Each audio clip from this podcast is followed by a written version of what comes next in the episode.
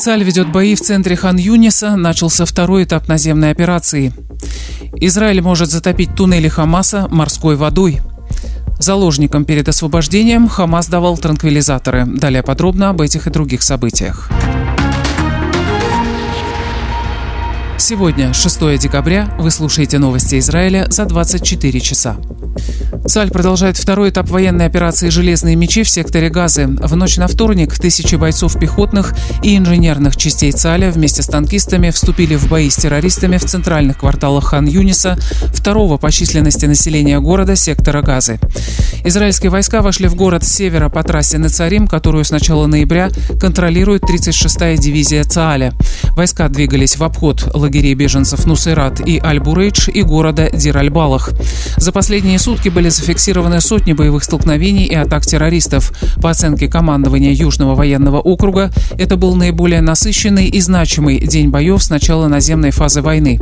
Одновременно подразделения ЦАЛя вошли в центральную часть квартала Саджая, на окраине которого накануне погибли в бою трое бойцов танковой 188-й бригады, и в город Джибалия, в том числе на территорию прилегающего к нему одноименного лагеря беженцев. По оценкам ЦАЛя, активная фаза боевых действий в Хан-Юнисе, Джибалии и Саджае продлится несколько недель до окончания зачистки от боевиков Хамаса. Премьер-министр Бениамин Нетаньяу и другие члены военного кабинета встретились накануне с членами семей заложников, удерживаемых в Газе, и с похищенными, освобожденными во время прекращения огня на прошлой неделе. Некоторые члены семьи покинули встречу, заявив, что Нетаньяу избегал ответов на их вопросы и вместо этого просто зачитывал заранее подготовленное заявление. Одна из освобожденных заложниц заявила журналистам, что члены кабинета на встрече не смогли сказать ничего нового. Напомню, в плену остаются 138 человек, 180 18 мужчин и 20 женщин, 27 пленников, израильские граждане, 11 иностранцы. В числе заложников два ребенка и 10 человек в возрасте старше 75 лет. По оценкам израильской армии, сеть туннелей Хамаса в Газе больше, чем протяженность туннелей лондонского метрополитена, сообщает издание Financial Times со ссылкой на информированные источники. Как рассказал на условиях анонимности представитель ЦАЛЯ, слово «туннели» не описывает того, что Хамас создал под сектором Газы, это скорее подземные города. Предполагается, что сеть туннелей, расположенных под сектором Газа, имеет протяженность около 500 километров и как минимум два уровня. Туннели защищены железобетонными плитами, имеют систему электроснабжения и мощную систему вентиляции.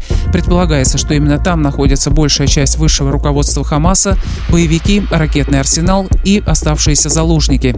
На данный момент силы ЦАЛЯ выявили около 800 туннелей, однако признают, что это лишь небольшая часть подземного города.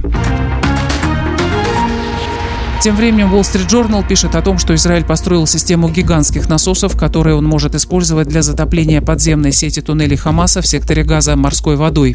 Согласно отчету, насосная установка, включающая как минимум пять огромных водяных насосов, была собрана к северу от лагеря беженцев в Шате на севере сектора уже в середине прошлого месяца.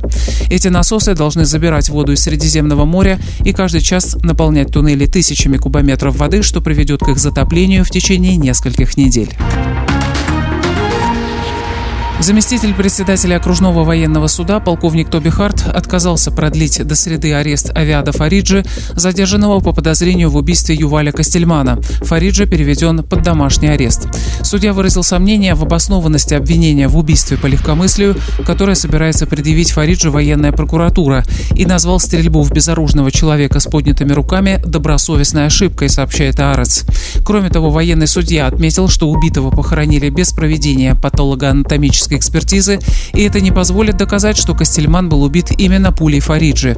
Судья подчеркнул, что все его замечания относятся только к вопросу о продлении ареста, для чего он не находит оснований, и не должны влиять на дальнейшее решение военной прокуратуры о продолжении расследования и предъявлении обвинения. Напомню, 30 ноября во время нейтрализации террористов на выезде из Иерусалима Фариджа застрелил Юваля Дарона Костельмана, приняв его за террориста. Высокопоставленный чиновник Министерства здравоохранения сообщил вчера комиссии по здравоохранению Кнессета, что показания освобожденных заложников указывают на то, что перед освобождением из плена им, среди прочего, давали транквилизаторы. Это делалось для того, чтобы можно было снимать лестные для Хамаса видеоролики, на которых видно, как похищенные возвращаются из плена Хамаса улыбающимися и спокойными.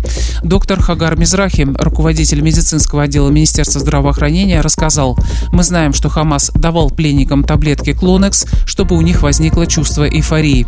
Отчет о транквилизаторах дополняет сообщения о снотворном, которые террористы Хамаса давали похищенным, а также различные сообщения о психическом насилии. Подавляющее большинство израильтян, 72%, полагает, что по окончании боевых действий в Израиле начнется массовая волна протестов с требованием привлечь к ответственности лиц, принимающих решения за провал в обеспечении безопасности, который привел к нападению Хамаса 7 октября. Об этом свидетельствуют результаты опроса, проведенного по заказу Израильского института демократии. При этом 61% опрошенных считают, что после войны израильское общество станет более сплоченным. 87% участников опроса поддерживают продолжения боевых действий в секторе Газа, причем поддержка велика как в правом лагере 93%, так и в левом 74%. И о погоде. Температура воздуха сегодня снизится, переменная облачность, на большей части территории страны дожди, местами грозы, возможно затопление в низинах. В Иерусалиме 16 градусов, в Тель-Авиве 21, в Хайфе 20, в Бершеве 22, в Илате 26. Это были новости Израиля за 24 часа. Подписывайтесь, оставайтесь с нами.